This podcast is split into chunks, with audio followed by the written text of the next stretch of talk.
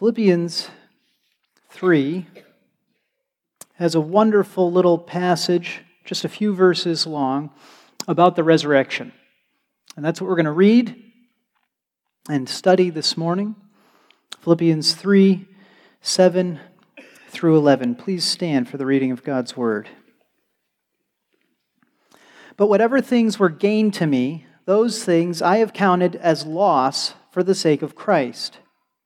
More than that, I count all things to be loss in view of the surpassing value of knowing Christ Jesus my Lord, for whom I have suffered the loss of all things, and count them but rubbish, so that I may gain Christ, and may be found in him, not having a righteousness of my own derived from the law, but that which is through faith in Christ.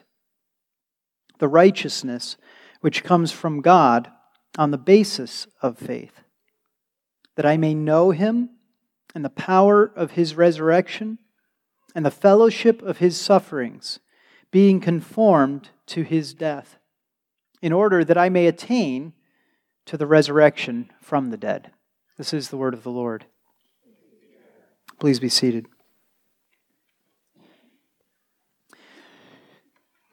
In 1 Corinthians 15, the Apostle Paul tells us that we, speaking to Christians, people who have put their faith in Christ Jesus, we are of all men most to be pitied if there is no resurrection of the dead.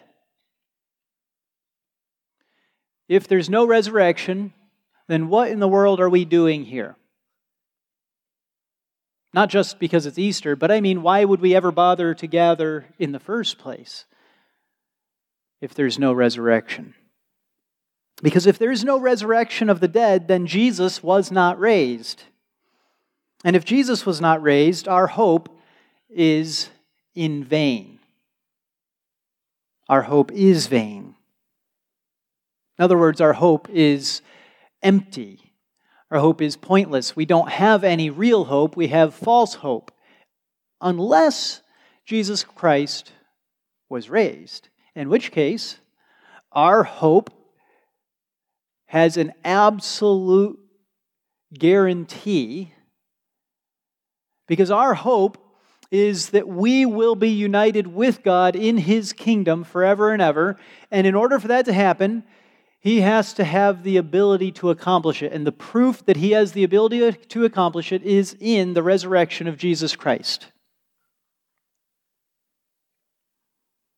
So, Paul's emphasis in 1 Corinthians 15 is that negative kind of, hey, what would be the point? This would be silly hope. This would be pointless hope. This would be empty hope. We would be stupid, silly people if we were hoping in something that can't happen. Right? This passage that we read just now in Philippians 3 7 through 11 is kind of the flip side of that same coin. Instead of focusing on how pointless our hope would be if Jesus can't be raised, he flips it around, and the, again, the Apostle Paul is explaining the benefit of Christ's resurrection. So, on the 1 Corinthians 15, you got the negative side of it, if it was false. On, on, in our passage, we have the positive side of it. Because he was raised, therefore, we have all of these good things. So, the benefits. In verse 10, he speaks of the power of Christ's resurrection. So, what it is that is accomplished by Christ's resurrection. So, what are the benefits? What is the power of Christ's resurrection? Okay, there's several in here. So, not a three point sermon, sorry you're going to have to make do with six or seven, depending on how you count. Do you skip five or not? No, okay. What are the benefits? What are the powers of Christ's resurrection? The first one that I want us to see is that he says, We can know him. We can know him. Christ was raised, and therefore we can know him. Now, I want you to think about this practically, all right? If Christ was not raised, then he would be dead still. And there would be no way for us to know him because we can't know people who are dead. Right? That's how practical Paul is in 1 Corinthians. And it's clear that that applies here as well. It's just really simple. You can't know people who are dead, but we can know him because he was raised, because there is resurrection. Now, we all like to know important people, right? Maybe, maybe some of you haven't experienced the, uh, the joy of feeling important yourself because you know somebody important. It's very, uh, it's very natural. It's also generally pretty silly, but it's why name dropping exists, right? Have you guys ever uh, experienced someone talking to you about all the people they know that and it just instead of raising them in your estimation it just lowers and lowers and lowers them in your estimation because nobody likes a name dropper right kids do you know what name dropping is no okay so name dropping is when you talk about somebody that's important that you know. And you just keep mentioning the people you know that you think will impress others. Oh. Oh, he knows the headmaster. Oh, he knows the governor. Oh, she's met the first lady. Oh, and, and it, it can be impressive when somebody knows important people, right? But when you name drop, that's being proud about the people you know, which being proud of the people you know is kind of like um, being proud of the fact that God made you pretty. I mean, it's easy to do, but really, God's the one who made you pretty. There's nothing for you to be proud about, right? Being proud of the people you know, all you're, all you're saying is, well, those are important people. It, it's, it's no reflection on you. They, they're the ones who are important, not you.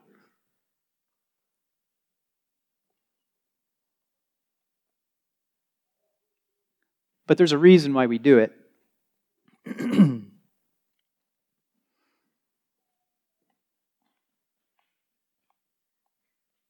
Something about being associated with an important person rubs off on us. Right?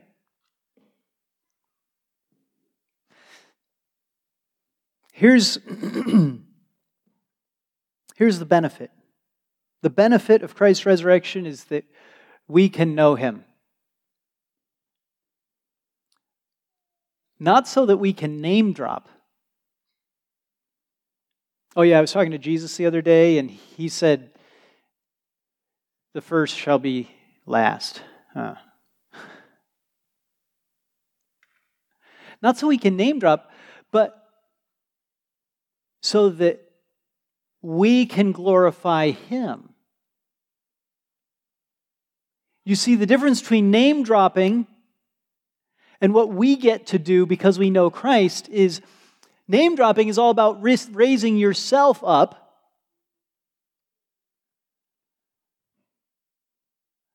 But when we know Christ, we glorify Him and He raises us up. If you know Him, you know what He will do for you. And that's a joy because you know him. How many of you have somebody, uh, some, some person in history that you would love to know? Maybe you've read a biography of them and you're just like, wow, I, that person really struck me. I wish I could just sit down with them and ask them questions and learn from them. They just seem like the, the kind of person I'd love. Or maybe it's maybe it's not someone you admire, but just somebody who was amazing. I don't think we really have all that much admiration for uh, Genghis Khan, but like, be interesting to know him, right? Get to know him, or or some of the great conquerors. How many of you have somebody that a person in history that you would have liked to have known? Here's the thing you can't except for Jesus. And the reason is because he's alive. He is alive. Who do you know? Think of all the people you know. Some of us know a lot of people, some of us just know a few people. But all the people you know, who's the most important person you know? If you know Jesus Christ, he's the most important person you know because he is a friend that sticks closer than a brother. So to know him, that's a benefit. To know someone who is more faithful than your own brother.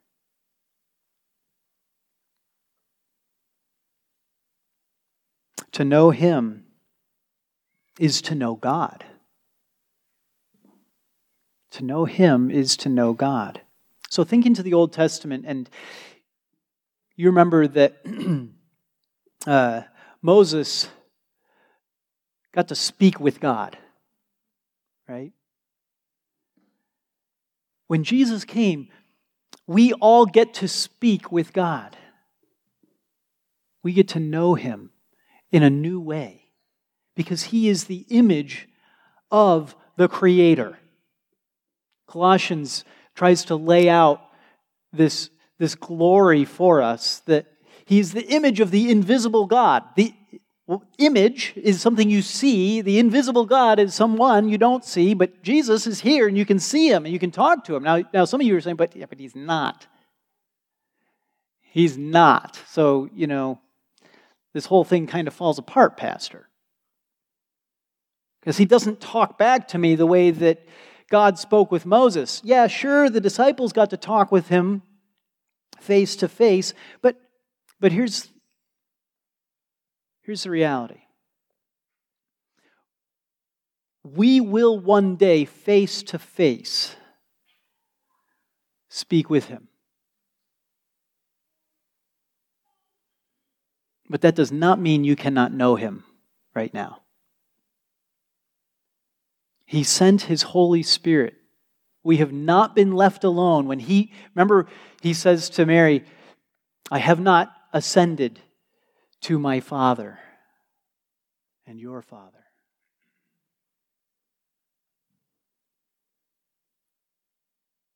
Then He ascended, but He sent His Holy Spirit. And so we can know Him and we can speak to him. And the, the veil has been torn in the temple that separated us from God. Our sin separated us from God, and then God's glory said, Keep out. But when Christ died, the, t- the veil was torn in two because God said, The sin is atoned for.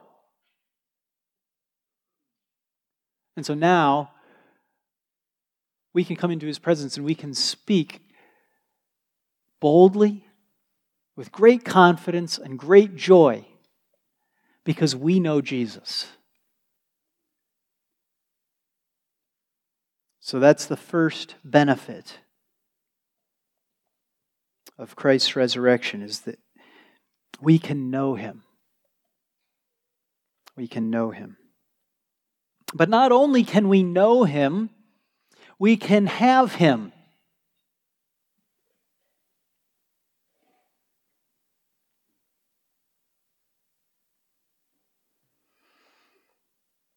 We can have Jesus Christ.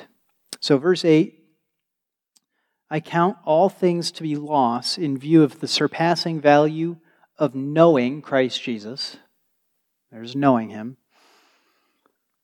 my Lord, for whom I have suffered the loss of all things, and count them but rubbish, so that I may gain Christ. He wants to have Christ.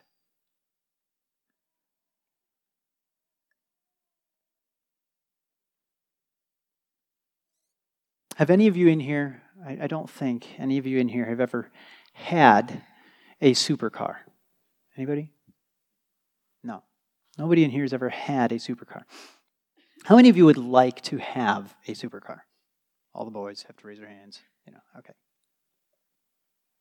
How, how many of you ever had a ride in a supercar? Anybody?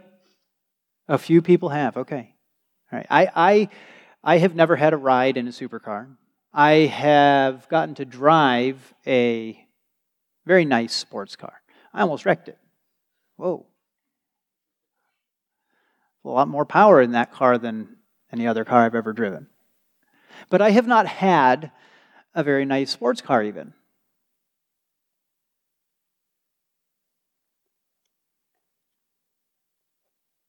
See, to have something changes a lot, doesn't it? To have a ride is one thing. To have a drive is one thing. To own, to have, is something very different. To have it means that it is yours. Is Jesus Christ? You can have him. You can have him. And to have Him is to have what He has. Now, the analogy of a car can only go so far, right? That was not meant to be a joke. But I want you to think about if you have a very powerful car, you have what it has, don't you? Its power is at your disposal. Its speed is yours to control. Now, I don't mean that you can control Jesus, obviously, right? But I want you to, I want you to think about what it means to have Him. Whatever He has is yours if you have Him. What does Jesus have? What does Jesus have that you might want?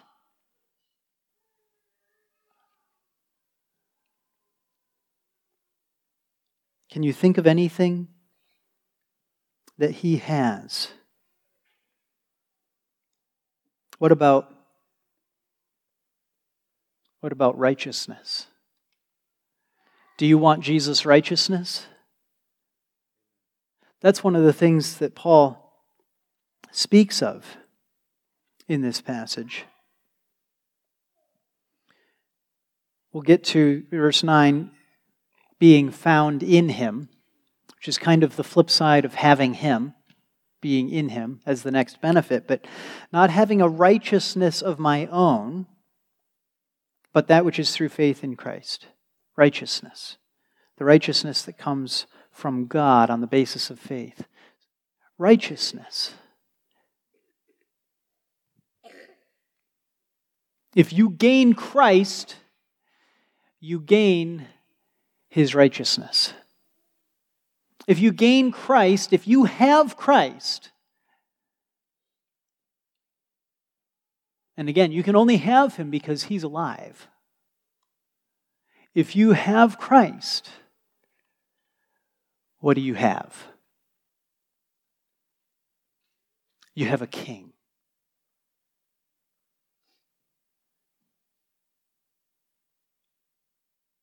You have a king who has power over life and death.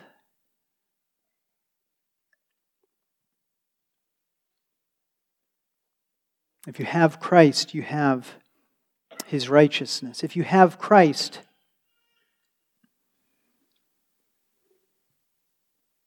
you have a shield, a protector.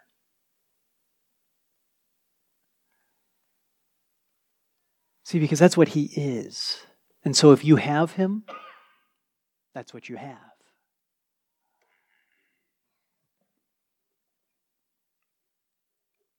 To have him is to have peace. To have him is to have truth. Do we care whether we have truth? Whether what we believe is real? If we have him, we have truth. We own it. It's ours.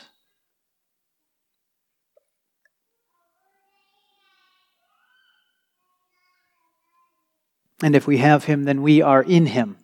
That's that next benefit starting in verse 9. We may be found in him. Have you ever been curious about uh, exclusive clubs or secret societies?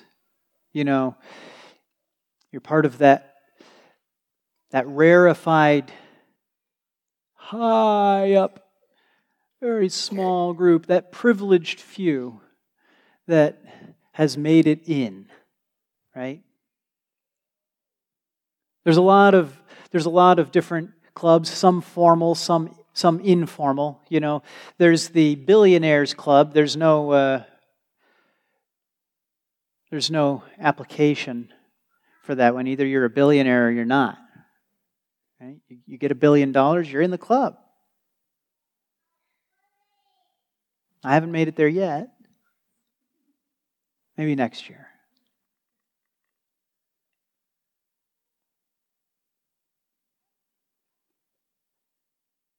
But when you're in a club, when you're in a when you're in one of those societies, you get the benefits of that society, don't you? Clubs have certain benefits. Okay, so if we are in Christ,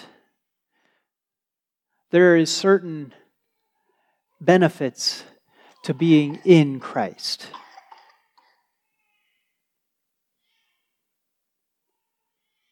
One of those benefits is rest. That's kind of a unique benefit, isn't it? Rest. How many of us wish for rest? Yeah.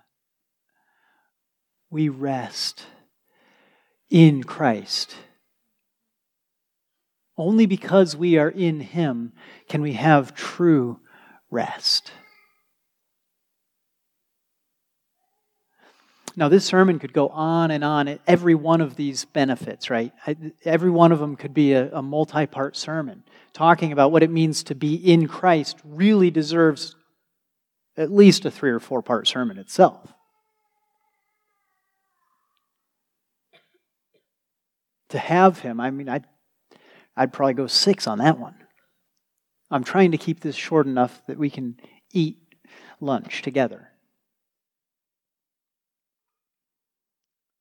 But to be in Him is to have rest. To be in Christ is to be enclosed in that exclusive group. There are people who are in Christ, and then everybody else who is not in Christ.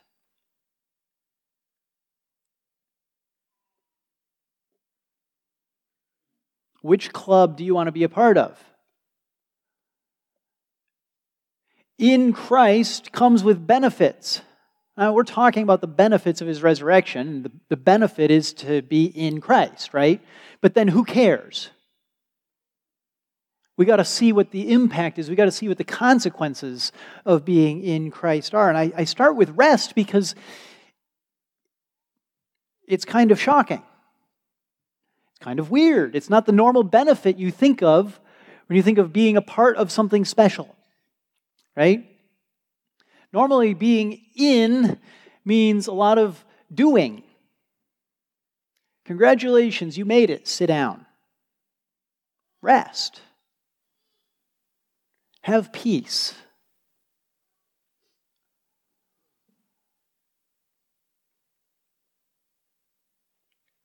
To be in Him is to be named and painted with the same brush, right? To be in Christ is why we can call ourselves Christians, because we're in Him. And so to be in Christ means think, think of being enclosed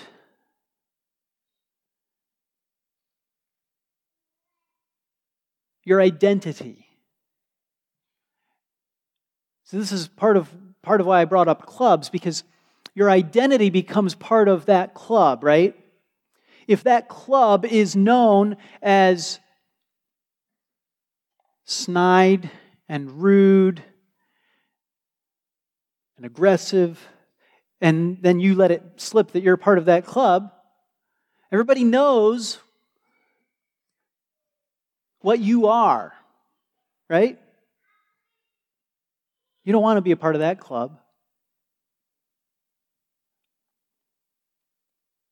But if you're in Jesus, then what are you that the world is like, oh, yeah? Well, my last sermon, if you were able to be here for it, on Maundy Thursday was you're loving. To be in Christ means love.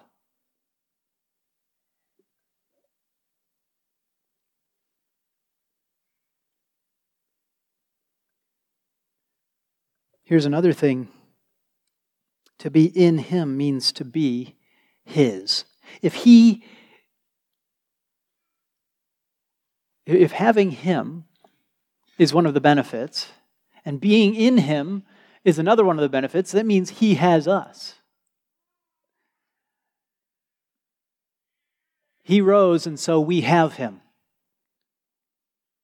He rose, and so He still has us. That's not a benefit for Him, you understand. It's a benefit for us. Now, the truth is, it is a benefit for Him. And this is where it's crazy because who would want us?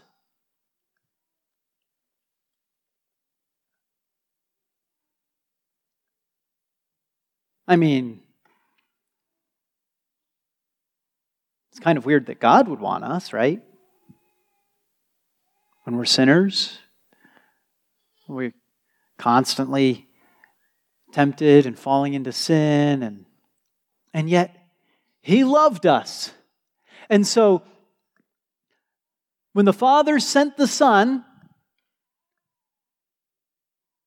it was for a purpose. It was to save a people for himself because he loved us. He wanted us. And so it is a benefit, a crazy benefit, a weird benefit to us from our perspective. It seems like all of the benefit accrues to us for him to have us, right? And it's true. It is all the benefit is to us. But when the Father sent the Son, it was so that the Son could have his people that he wanted. It's just, he wanted. And he gets what he wants his people. And so we are in him. And that's glorious. He gets to have us because he did the work of saving us. But if he had just died, he wouldn't get to have us, would he? It's because he rose that he gets to have us. Now,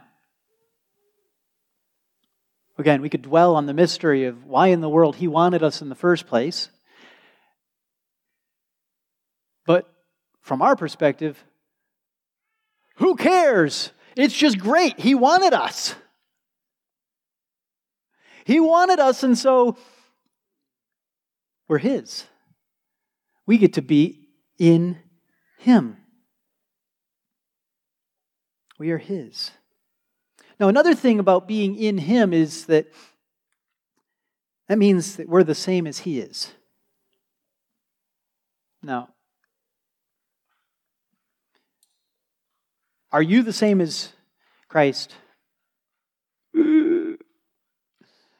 I wish, right? How great would that be if we were all like Christ? But wait a minute. Wait a minute. This is what Paul is saying. One of the benefits is we are in Him. If you are in Him, you are like Him. You need to, you need to believe and not just dismiss, well, you know, I know I'm not like Christ, and so I guess Paul might be slightly confused, or maybe it's just Pastor Bayly, but no.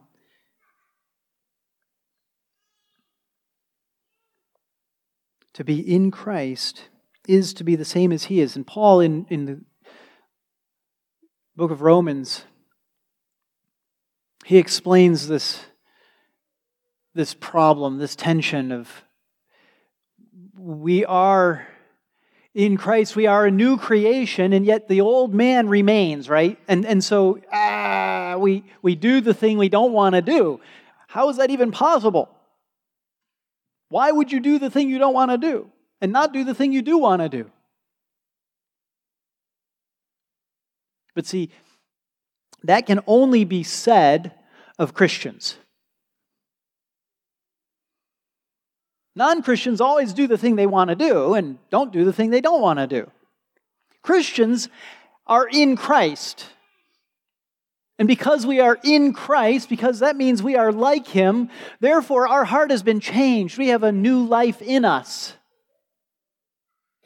We're in Him. And so now all of a sudden it's different for us. The old man has not yet been mortified, has not been put to death completely. Nevertheless, we have been given a new heart because we are in Him. And so what remains is this, this difficult work of mortifying. To mortify means to put to death, to kill, to slaughter. What remains of those old and wicked desires, right?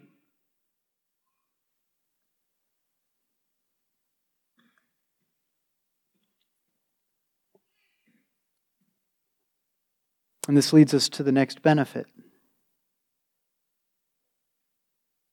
that we can receive his righteousness. We can receive his righteousness. So, like I said, if, if we are in him, that means to be the same as him, and he is righteous. And that's where we looked around and we're like, nah, I don't know about that. Because I, well, forget everybody else. Just, just look at me. I know I'm not righteous.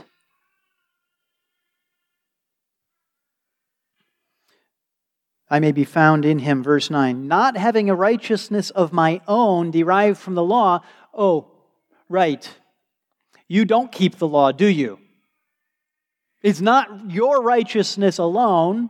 It's only because you're in Christ that you have righteousness. It's not a righteousness of your own derived from the law but that which is through faith in Christ. The righteousness which comes from God on the basis of faith, as, if you might have missed it the first time. And so, are you righteous? If you have faith in Jesus Christ, the answer is, I am righteous. Not because I have kept the law, but because I believe in Jesus Christ. I am righteous. I have his righteousness by faith. It has been credited to our account. This is the second part of double imputation. The first part was when Christ took our sins on himself at the cross. The second part was when he gave us his righteousness. It's been credited to our account. And so you don't say, I am righteous because I have kept the law. You say, I am righteous because Jesus kept the law. Well, that doesn't make any sense. Jesus is righteous because Jesus kept the law. Yeah, but he gave me his righteousness. Can you do that? Is that allowed? It's his righteousness. He can give it to whoever he wants.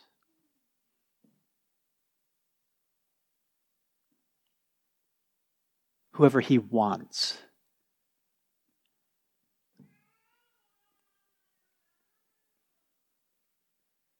You can have it. You can have his righteousness. Wouldn't that be great? To be viewed as perfect and holy and clean in the eyes of God, our Creator. To be perfect as our Heavenly Father requires of us and as He is to be perfect. We talk about justification by grace. It's a gift from God, by faith, not by works, right? But to be justified is literally to be righteous. Can you fathom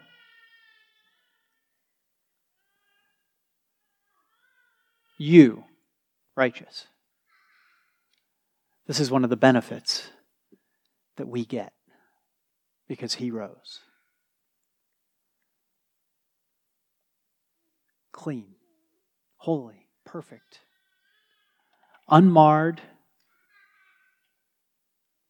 healed, righteous, fully, totally, and completely.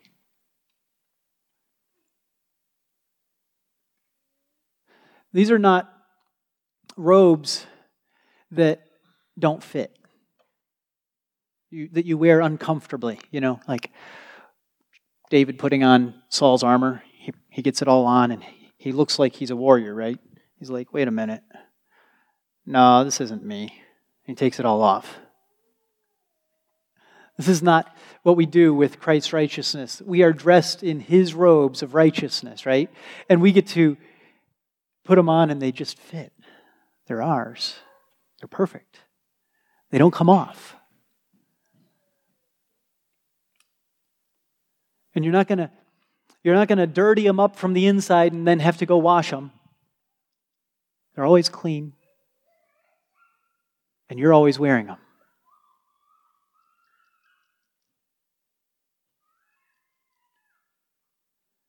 And if you're not wearing them, you'll be cast out of the party, out where there is weeping and gnashing of teeth. It's essential. This benefit is essential. You must have his righteousness.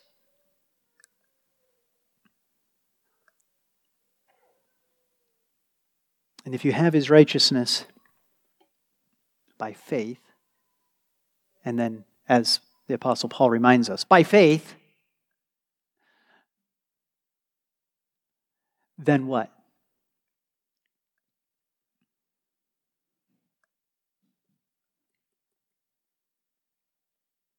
That I may know the power of his resurrection.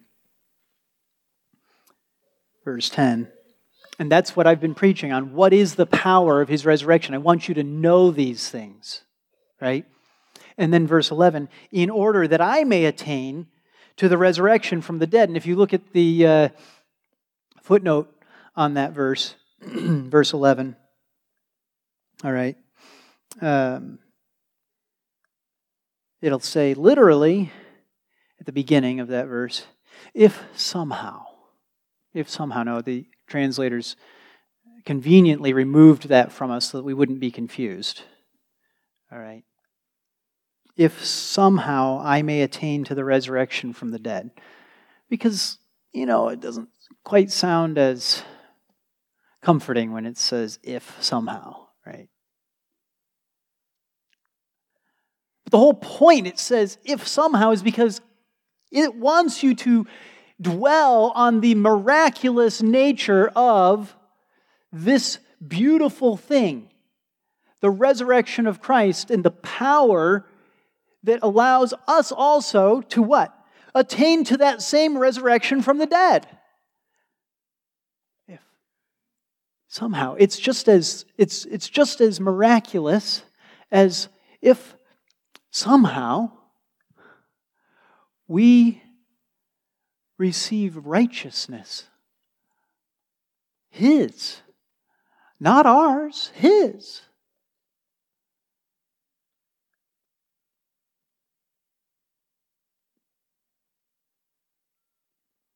It's not because Paul isn't quite sure whether it's possible to attain the resurrection of the dead. He knows, because he knows the power of Christ's resurrection. If we persevere by faith, then we can and will be raised ourselves. And so, this is the final benefit This is the final power of the resurrection that Paul talks about here, that we may attain to the resurrection. That we may attain to the resurrection ourselves. Miracle of miracles, eternal life. What a glorious promise. Resurrection. That death won't be the end of you. It'll be the beginning of a new you. Finally, completely made whole. Finally, all the rest of what remains to be done, done. Finally, when you die, that sinful man that remains, that won't be raised you will be raised new. You'll be raised new. None of the effects of sin, none of the mourning, none of the sickness and sorrow, resurrection. And so we sang earlier, soar, soar we now, or now we soar, right? Like a bird. Now we soar where Christ has led. Think about that.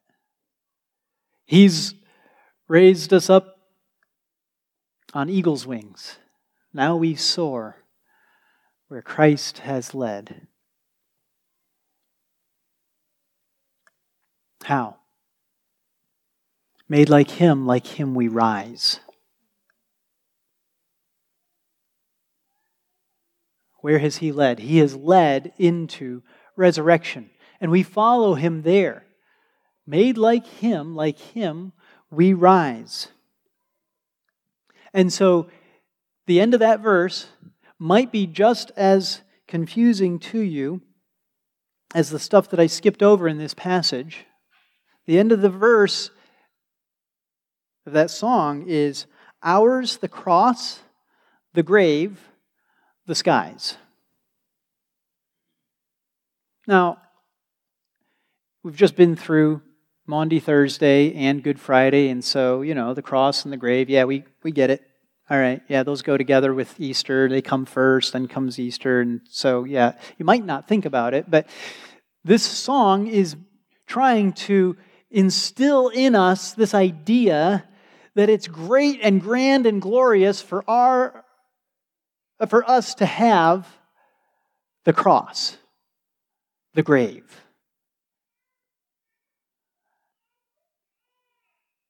And so I've gotten done speaking of the benefits or the power of Christ's resurrection, what you get because Christ rose.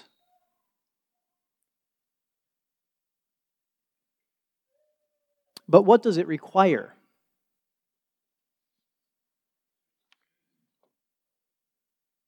Well, we've already said that it requires faith, right? You do have to believe.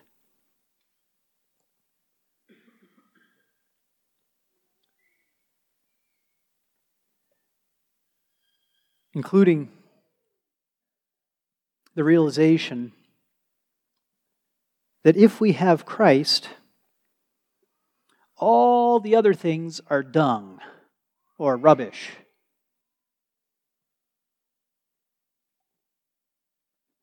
One time in a sermon, I even said what that word should actually be translated as.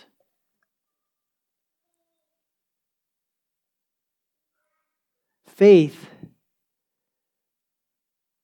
looking at Jesus and seeing what he actually is, causes everything else to pale. The clearer you see these promises, the clearer you understand them, the more by faith you take hold of them, the paler this world becomes, the less real it becomes. The more it's take it or leave it. The more you end up being able, like Paul, to say, I don't know, you know, which one I would choose. To live is Christ. I mean, to, to what does he say? Now I confuse myself. To live is Christ, to die is gain. How could it be gain?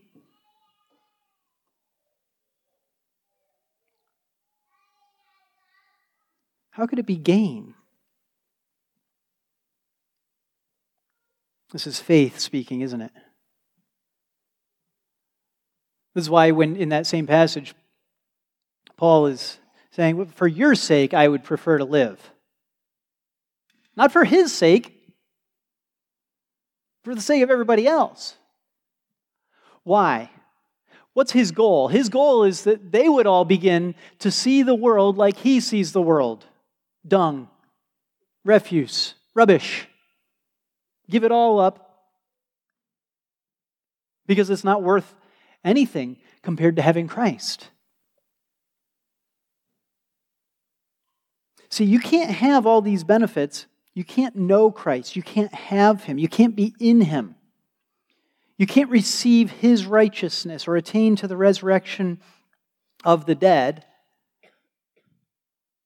unless you actually think those things are worth having at any cost. And that nothing else compares. That's faith. Faith says, I see all this world I see all the good things in it that God has made, all the things that I love, all the things that I delight in. The sun rises, the sun sets, the stars, the trees, the grass, the people I love. I see it all. I take Christ.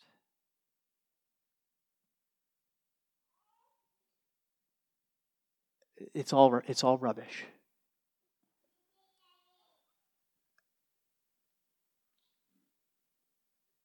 And that's why we might not want to have the resurrected Christ.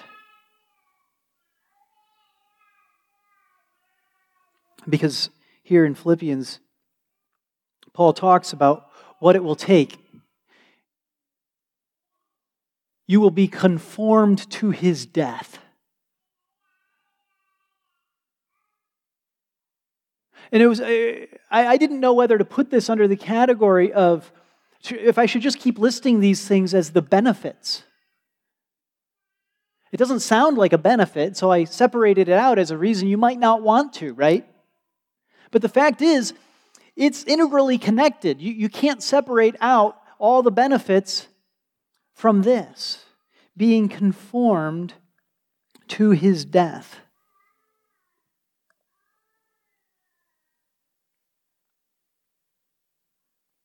What does that mean?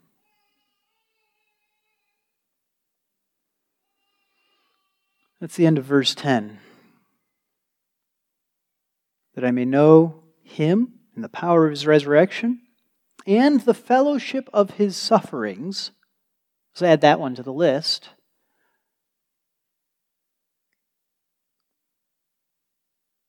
knowing the fellowship of his sufferings, and being conformed to his death.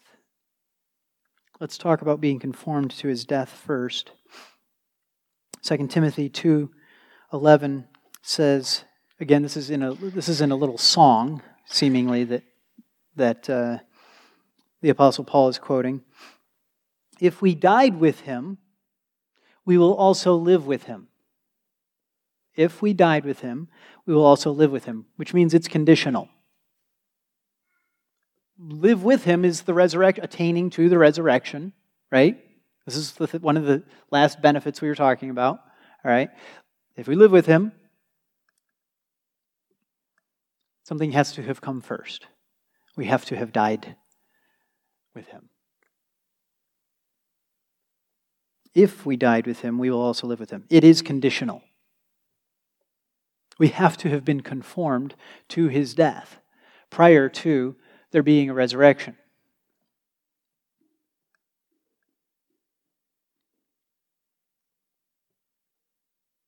For most people,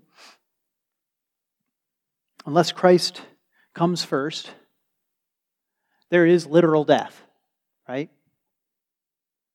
But all who are saved, even those who are alive when Christ returns, must be conformed to his death.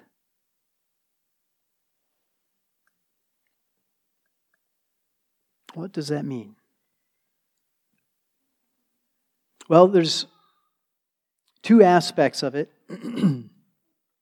the first is killing the inner man.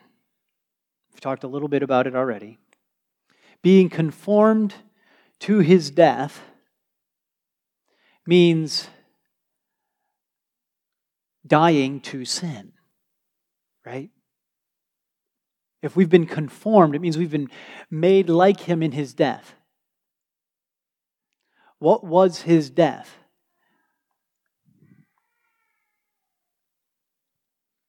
His death was the end of sin.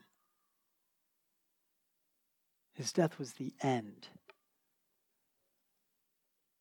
the finishing of it.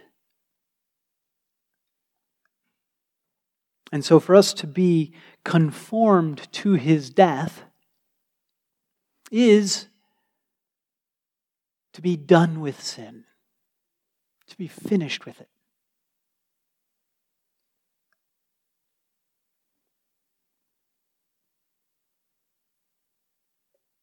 This is part of why baptism has the going down and the coming up.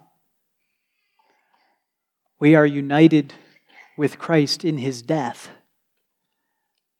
And the coming up is the resurrection. We are seeing in, in, a, in a picture form, right? We are seeing death and resurrection. We're saying, yeah, I'm in his death. And I'm in his resurrection. But the other element of this flows into the fellowship with his sufferings. Okay?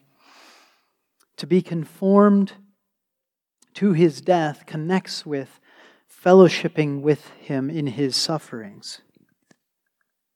And so having faith, to put it simply, means suffering in this life. For a, for a variety of reasons. Okay? One of them is because all who desire to live godly in Christ Jesus will be persecuted. And so, his sufferings were at the hands of wicked men. And here in this world, we are never free from the hands of wicked men.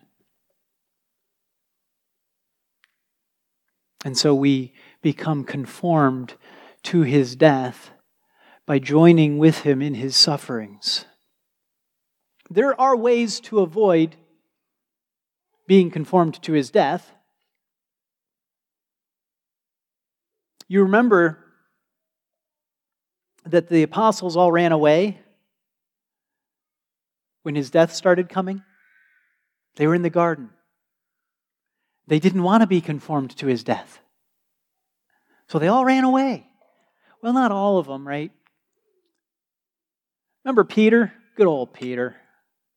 Peter said, I'll never leave. And then Jesus got arrested. And you know what? He made it further than I would have, I think. He went into the very garden, the, the, the, the very courtyard, warming himself by the fire, waiting to see what would happen to Jesus. And then he lost his nerve, didn't he? He didn't want to be conformed. He didn't want to join with Christ in his sufferings. And so, you're with him, aren't you? No, I'm not part of that club. No, I don't have Jesus. I don't know Jesus.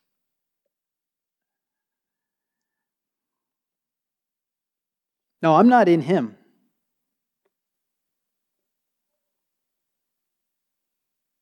You see, the temptation is to reject the benefits of his resurrection because we don't want the costs in this life. And all of that is faithless, right? All of that is to view this life as the thing, where it's at, the pleasures of here and now.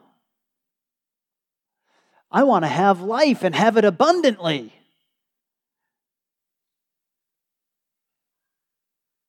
In this life? By rejecting the life to come? By rejecting Jesus Christ? No, that's where life and abundantly is received. So you can, you can reject him, you can run away, you can deny him, but then you will not receive the benefits. What a loss. How could you stand to lose Christ's righteousness? How could you stand to no longer be in Him? How could you stand to not be His, to not have Him?